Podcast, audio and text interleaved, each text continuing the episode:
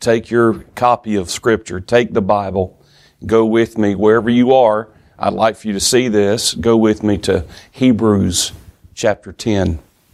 Hebrews 10.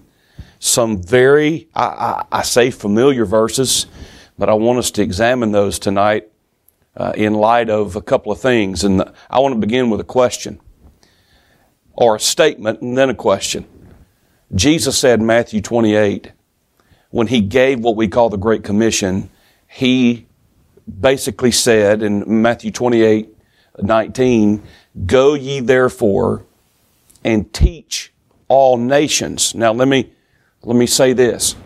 Literally, uh, the original language, the statement there in the Greek language uh, is, is one word, and it is as you go as you are going, as you are living life, here's the word Jesus used.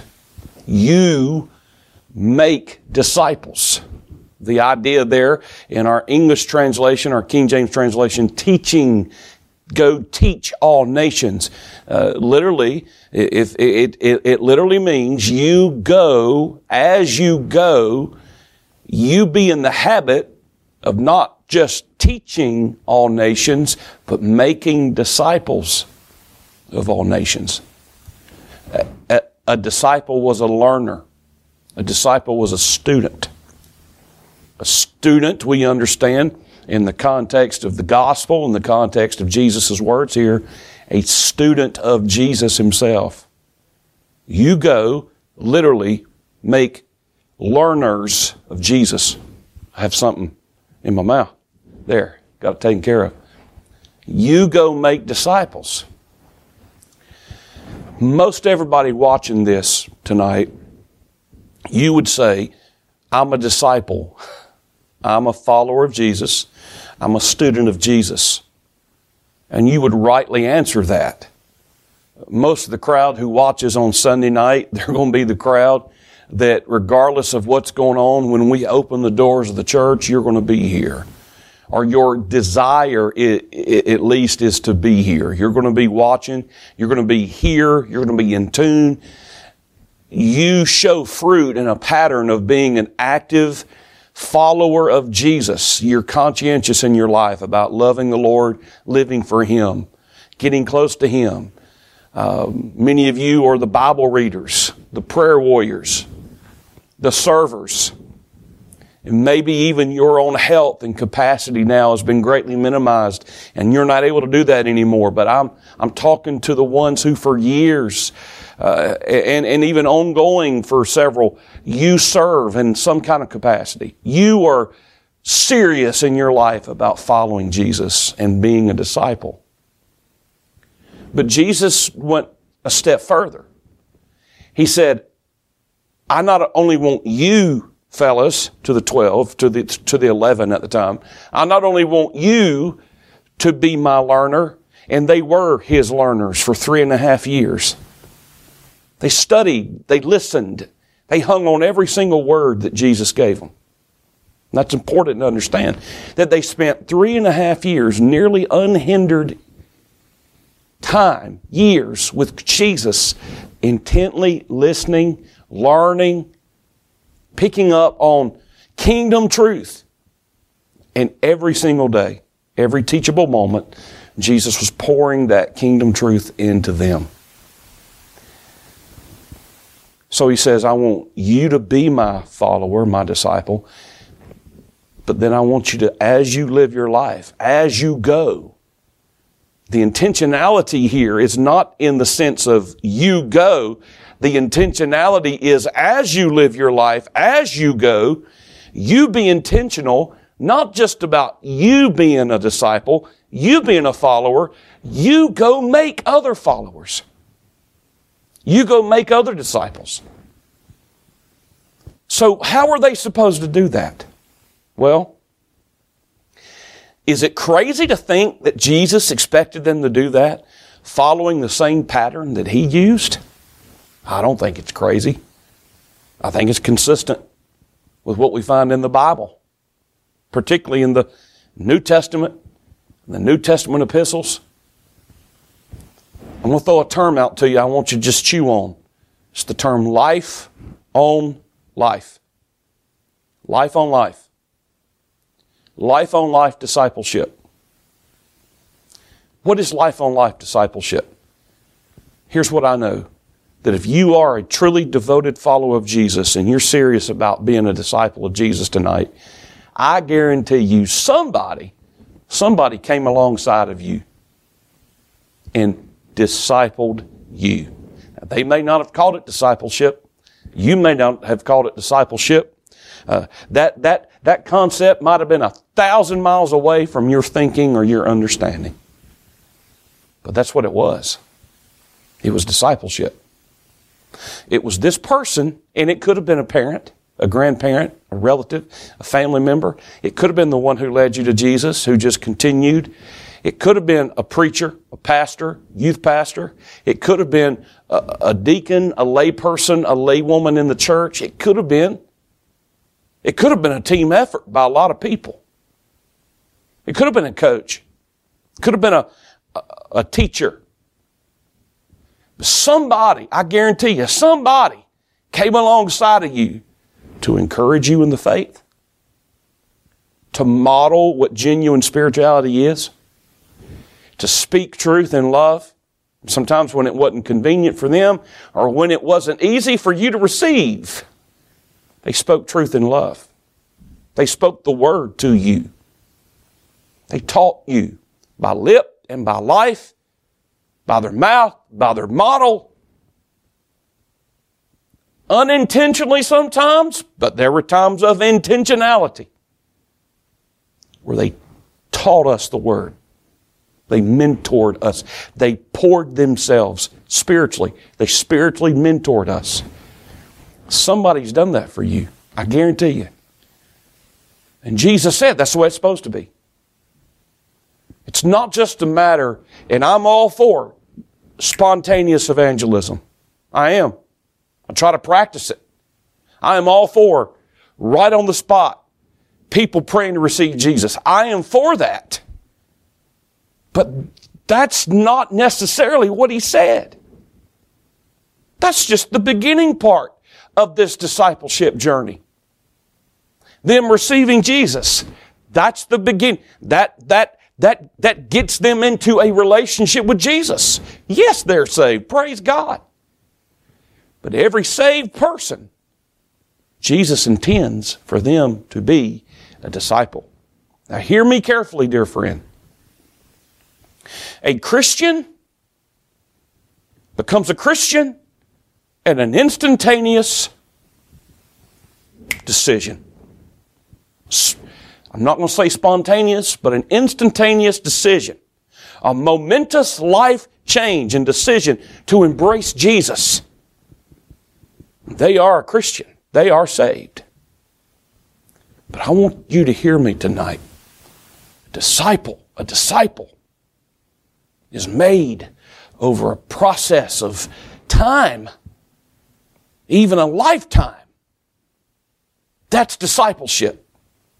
That's what that means. Yes, every Christian is to be a disciple. I don't see in the Word where Jesus differentiates between a Christian and a follower. All Christians are to be followers. And it is doubtful that if you're not following, it is doubtful that you're a Christian. It's all about your heart. Do you have a heart to follow Jesus?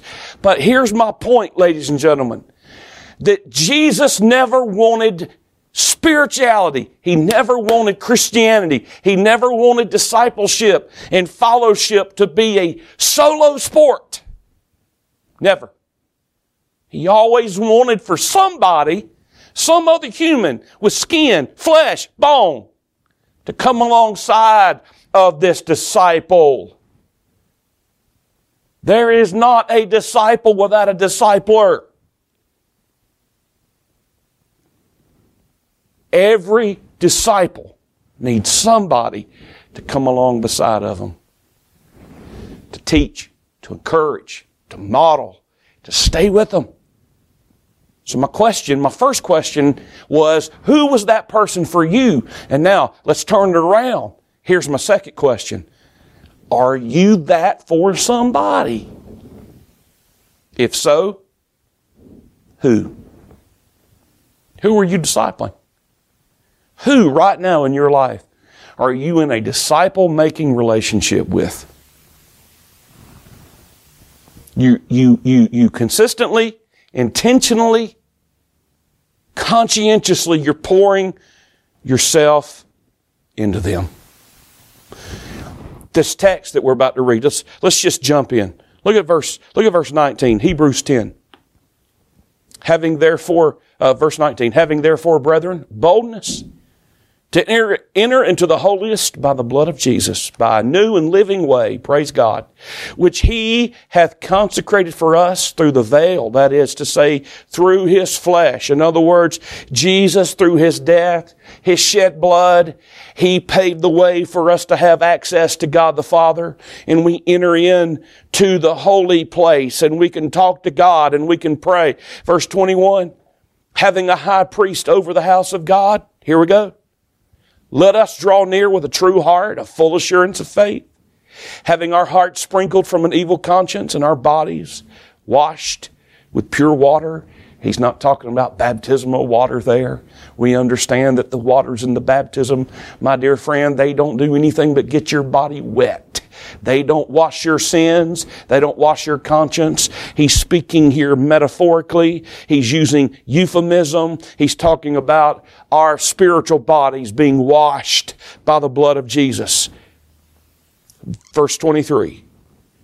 And let us hold the profession of our faith without wavering.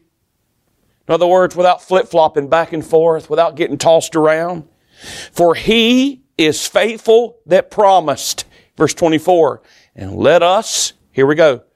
Let us, brothers, sisters, believers, church members, let us consider one another to intentionally, here we go, to provoke unto love and to good works.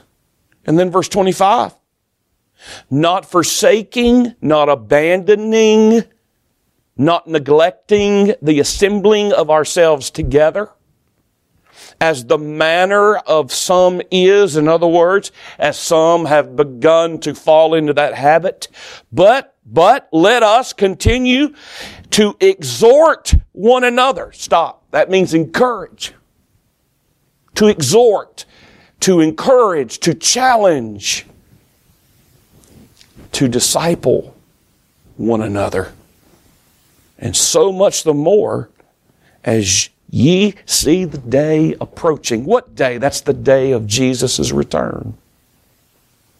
So I want to talk to you, and again, this is going to be in two parts. I'm going to go ahead and tell you that. Let's stir up one another. Let's stir up one another. He says here in these verses, uh, uh, let us let us provoke unto love and to good works. It, it, it, it, it literally means when we talk about the what of the passage, the what, well, he says to consider one another. Consider one another. That's what he says in verse 24. Consider one another. Think about one another as believers. We're not just to think about our own concerns. Now, I'm going somewhere with this. I want you to listen very carefully and hang on just a moment. Let me ask you something. The gathering together at church, who's it for? You say, well, preacher, uh, you know, it's for me. You're right. It is for you, and it's for me too. I'm not ashamed of that. It's not wrong. But is it just for you? Is it just for me? When he says, I want you to gather, I want you to consider one another. I want you to think about one another. Could he not mean uh, also that part of gathering with believers is for the sake of somebody else too? For the sake of others that are there? You say, walk this out with me. Put this in shoe leather. Okay, let's do that. Could it be that when we gather for church, that part of the blessing, part of the benefit, part of the purpose of gathering for church is that you and I intentionally, here we go, pour ourselves into somebody else. That we intentionally are there for somebody. In other words, we have a listening ear. We take time, we take time and make time while we're there to listen to somebody, to talk to somebody, to pour ourselves into somebody, to give that verbal encouragement, to give that accountability. I, I definitely know that, that, that, that this is true based on this text. That we're not to blow in church and sit and tolerate and listen and then blow back out as soon as the amen. That's not, that's, dear friend, dear friend, if that's our tendency, then we need the Holy Spirit of God to undo that tendency in us. That doesn't glorify God. That's not the, that's not the full purpose of church. If you, dear friend, have chosen and you're because of your personality or whatever to become a hermit Christian, oh, dear one, listen carefully. Let the Holy Spirit of God do something in you, dear friend, where you realize, oh man, I am missing out not just on an opportunity to be in the house of God. That's not it, dear friend. But he says, I want you to think about other people while you're there. Think about one another. think about the other brothers and sisters that are there. Engage with them. Talk with them. Pray with them there on the spot. Listen to them. Get to know them. Pursue somebody if necessary. Dear friend, it, it, it, it, it, it, blows my mind and is a burden to me. We still have people who have been in our church for years and years and years, and they don't even know, don't even recognize other people who have been in our church for years and years and years and years and years. Our structure, our setup, our physical church auditorium, that seems to be a hindrance at times because we have the balcony, we have multiple ways in, multiple ways out, multiple parking areas and multiple entrances and all that kind of stuff. And it is highly possible for you to attend this church for years and you never to really even meet or get to know many other people. He says, when you come to church, when you gather, when you gather, you consider one another. And then he says, you consider one another to provoke them. Provoke to what? Well, he says, provoke to love and good works. The word provoke is an interesting word. Uh, uh, it means literally to stir up to a fever. it's a medical term. That means that when, when I leave your presence at church, I am to so encourage you. I am to so bless you. I am to so engage with you that you are pumped up more then than you were before you came. Not just from the pulpit, but through engagement with one another, that you're provoked intentionally. You're poked. Your fever rises. Your wood is stoked. Your flame is burning brighter. We are to intentionally stir people up to love Jesus more and to love people more and to be more fervent and to demonstrate the love through good works and righteous deeds. That's what he says. And all of that takes place, ladies and gentlemen, in the context of a spiritual relationship among brothers and sisters in Christ. You say, Preacher, are you going somewhere with this? Yes. Yes, I believe the text goes somewhere with this. And I believe that far too many, and I'm including myself, of us at Faith Church, when we gather, we think that's all that there is, is just gathering. Well, I'm here. I'm here. It's a solo sport. No, dear friend. Gathering for church is just not about us. It's about you and what you do to encourage and to reach and to mentor and to disciple and to pour yourself into somebody else when we gather. You say, preacher, That all can't happen just in a service. Bingo. Bingo. You're exactly right. And we're going to stop right there. And I want you, dear friends, the faithful, the few, I want you to pray and ponder prayerfully along with me. Okay, what does this really mean? If I'm really to be a provoker and I'm really to be in a disciple making relationship with somebody, and if the gathering, if there's more to it than just me coming in and sitting and singing and receiving the preaching and then going home, what's that supposed to look like in 2021? It's a great question. I'm going to leave you hanging. I want you to pray with me about it. Let's see if the Holy Spirit can help us in the next few weeks to have an answer. Let's pray together. Our Father, in Jesus' name, we need you desperately. We turn to you. We look to you. Thank you for the Bible, your truth. And we're going to walk through this passage, Lord. You're going to walk us through it. And you're going to show us as a church family the deeper, how we can go deeper and take this more practically into life in our situation. In Jesus' name I pray. Amen.